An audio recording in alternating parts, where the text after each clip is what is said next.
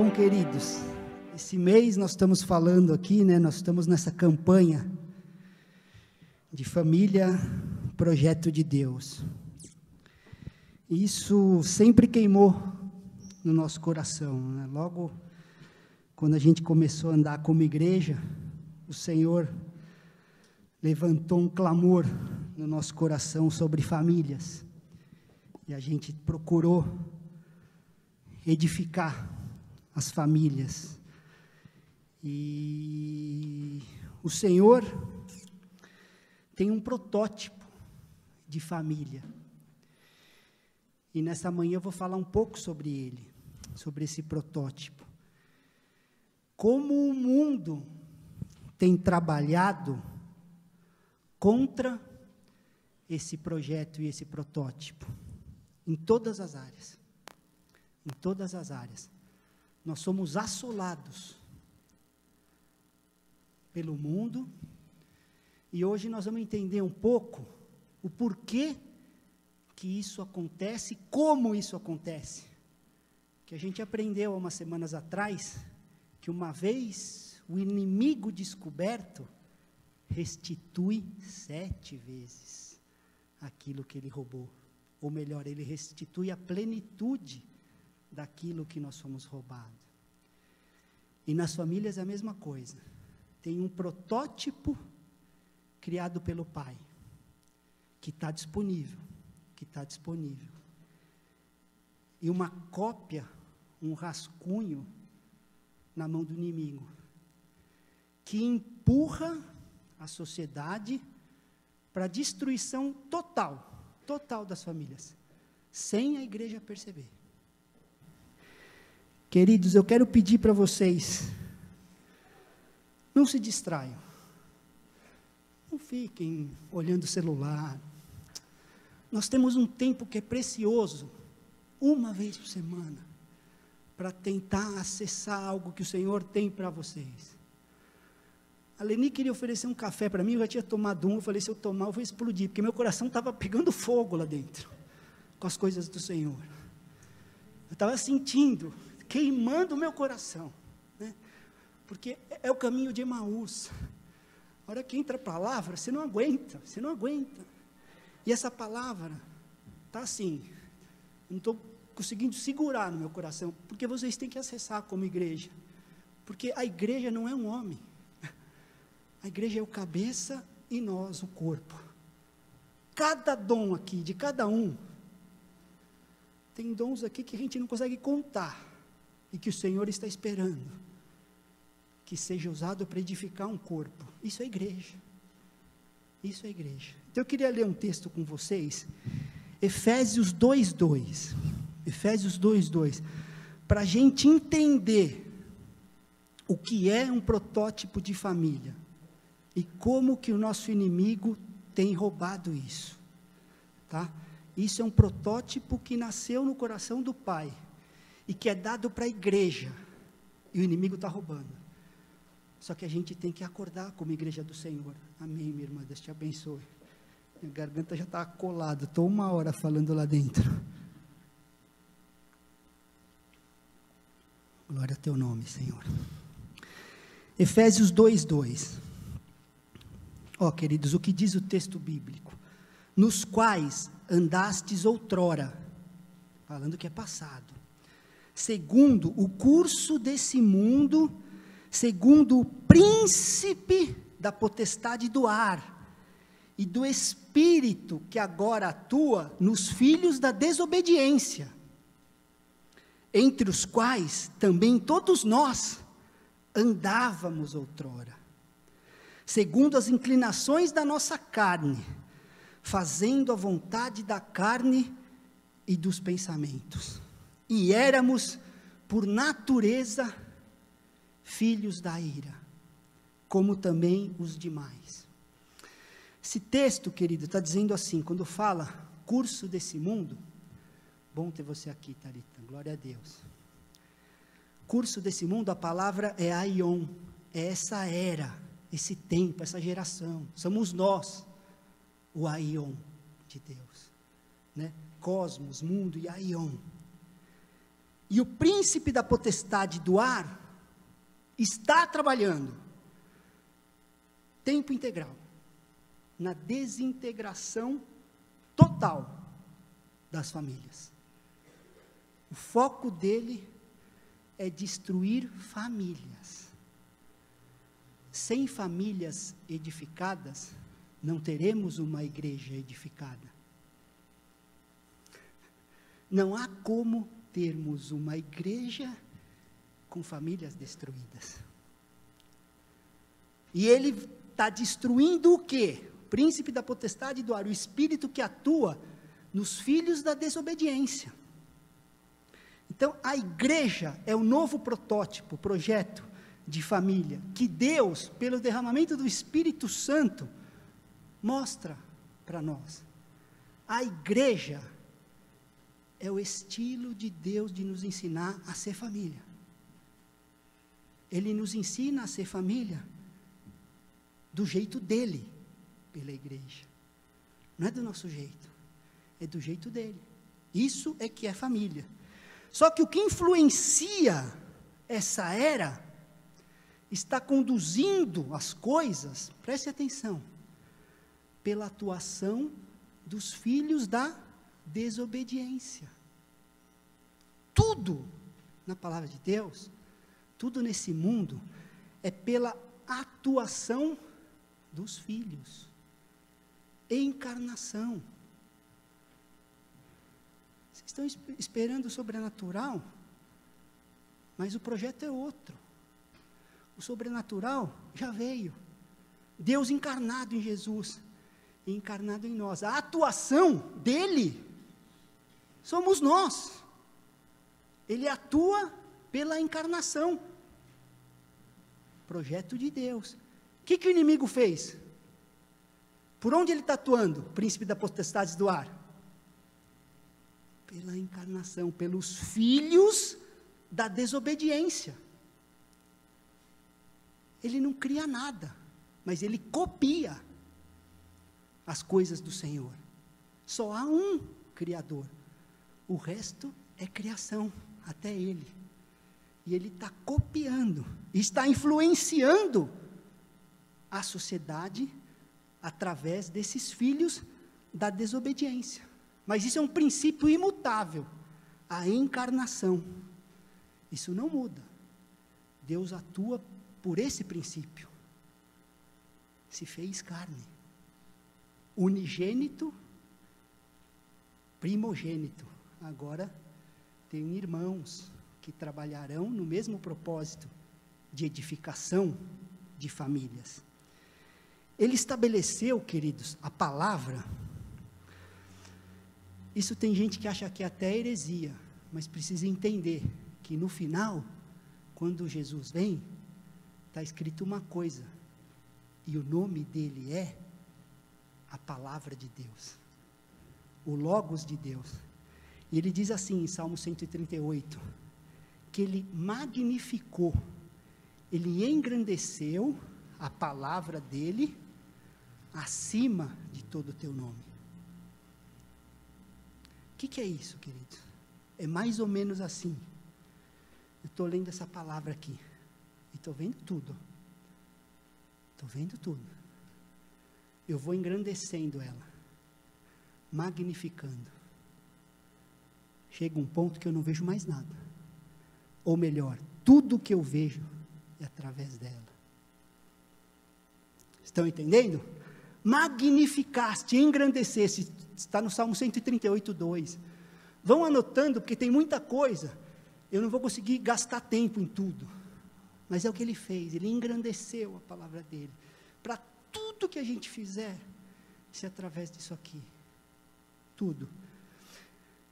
Tem gente que diz assim: Deus anda por caminhos misteriosos. É uma grande mentira, queridos.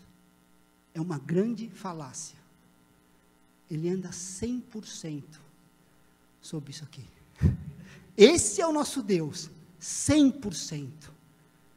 Magnificou, engrandeceu acima do teu nome. Ele não quebra, porque Ele é a palavra. Não há caminhos misteriosos, tudo está revelado aqui. problema é que a igreja não está lendo. A igreja está esperando alguém contar. Mas está escrito. Tudo que ele pensa está aqui. Ele anda 100% aqui dentro. O que, que a serpente fez lá no Éden?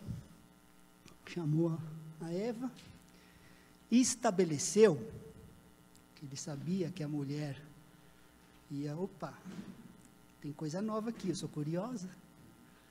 Foi lá, ele estabeleceu uma estrutura de pensamento. O Senhor tinha dado uma palavra, e sobre aquela palavra eles estavam seguros, guardados. Eles estavam guardados sob uma palavra. Vocês podem fazer tudo, só isso que não. Ou melhor, eu estou guardado nessa palavra. Nada vai me acontecer se eu guardar essa palavra. A serpente foi lá e. Será? Estabeleceu uma nova estrutura de pensamento. Que Paulo chamou de sofisma.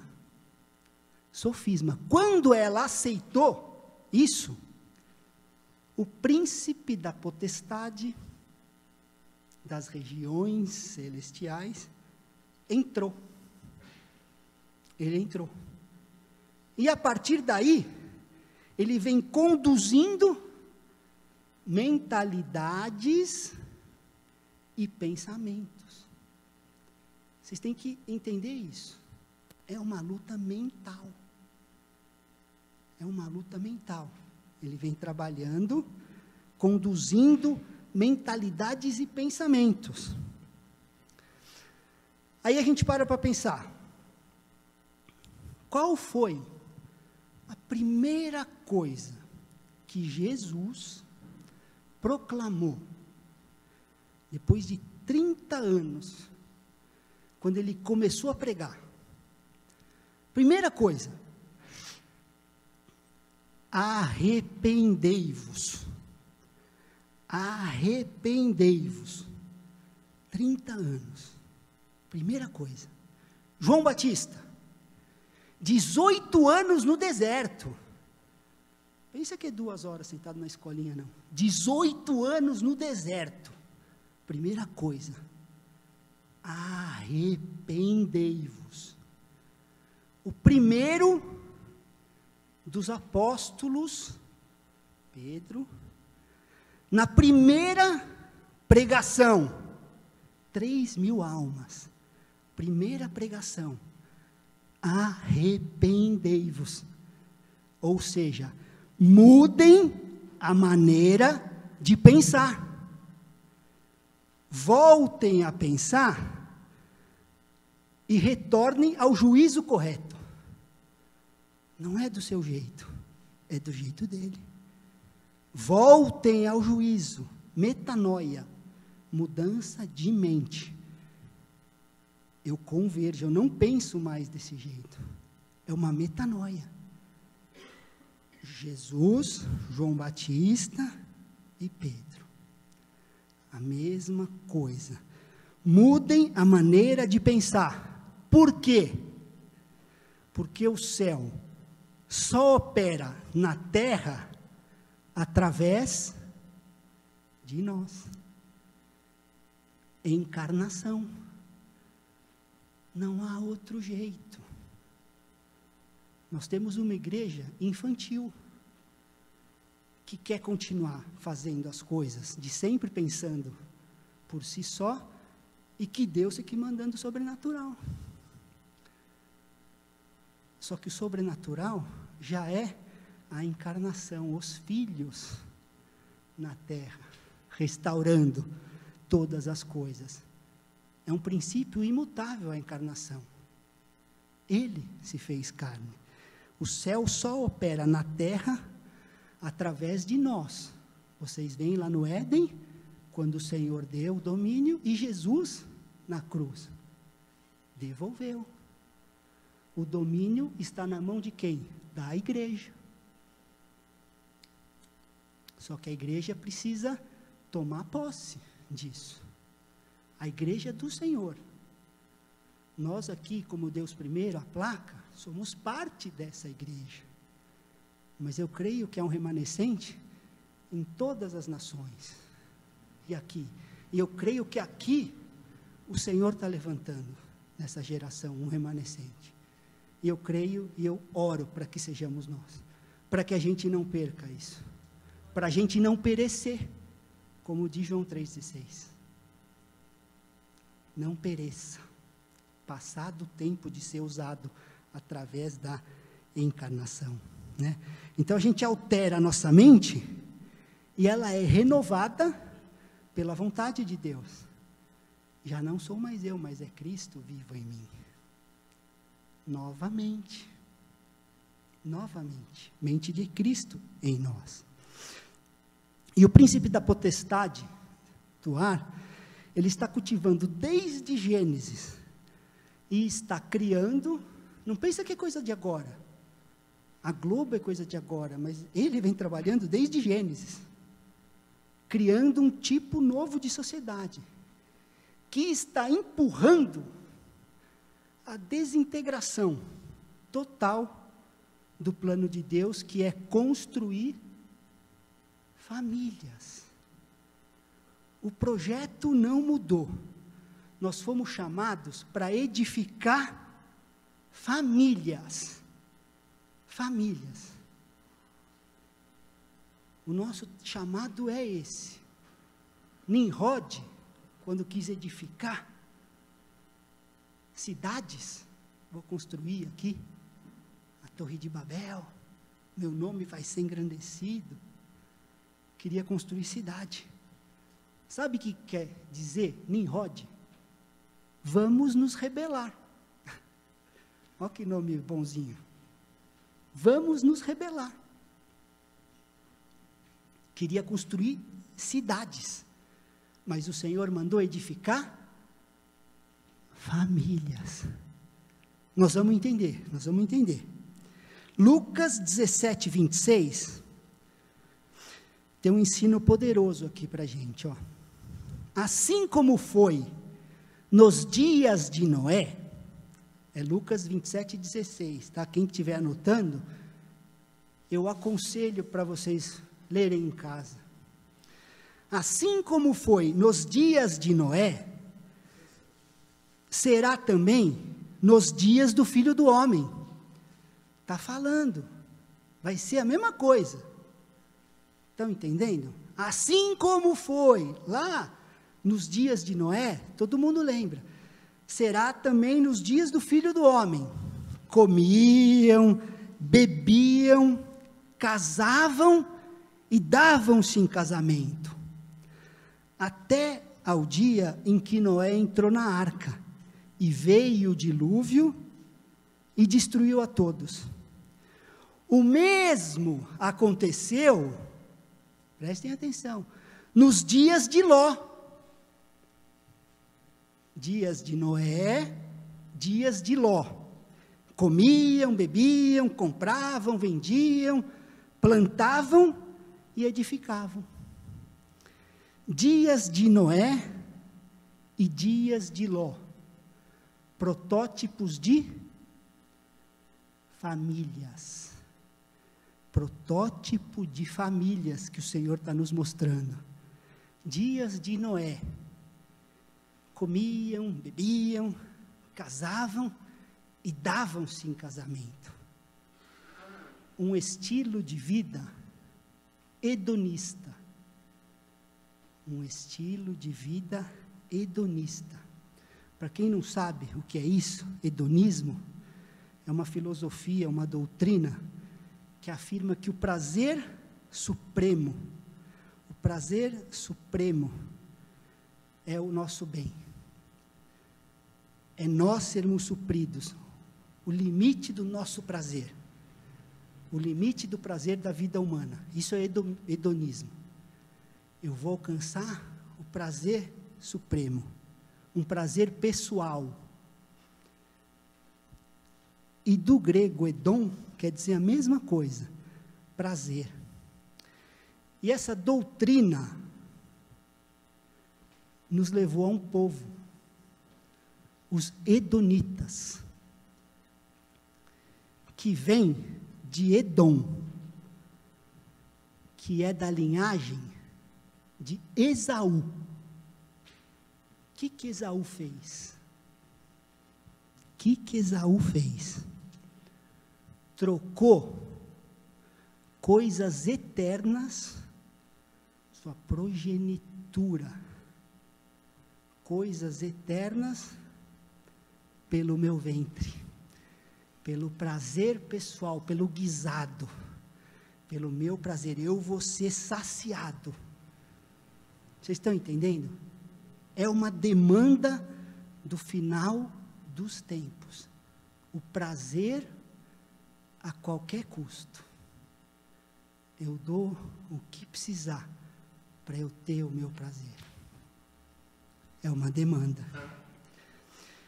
Tem um texto em Tiago 4:1 que diz assim, ó: De onde procedem as guerras e as contentas que há entre nós, que há entre vós, perdão. De onde elas procedem?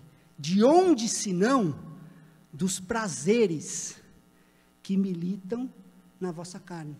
Mesma palavra. Prazeres, edonê, edom. Entendeu? É o nosso prazer, a nossa vontade. Eu vou ser saciado. E esse hedonismo, como estilo de vida, desencadeia em quebra de aliança. Vocês entendem que Deus se relaciona conosco através de alianças que Ele nunca quebra? Aliança. E o hedonismo desencadeia quebra de aliança. Quem trabalha com casal, eu sei que tem muita gente que trabalha aqui, vai entender o que eu estou falando.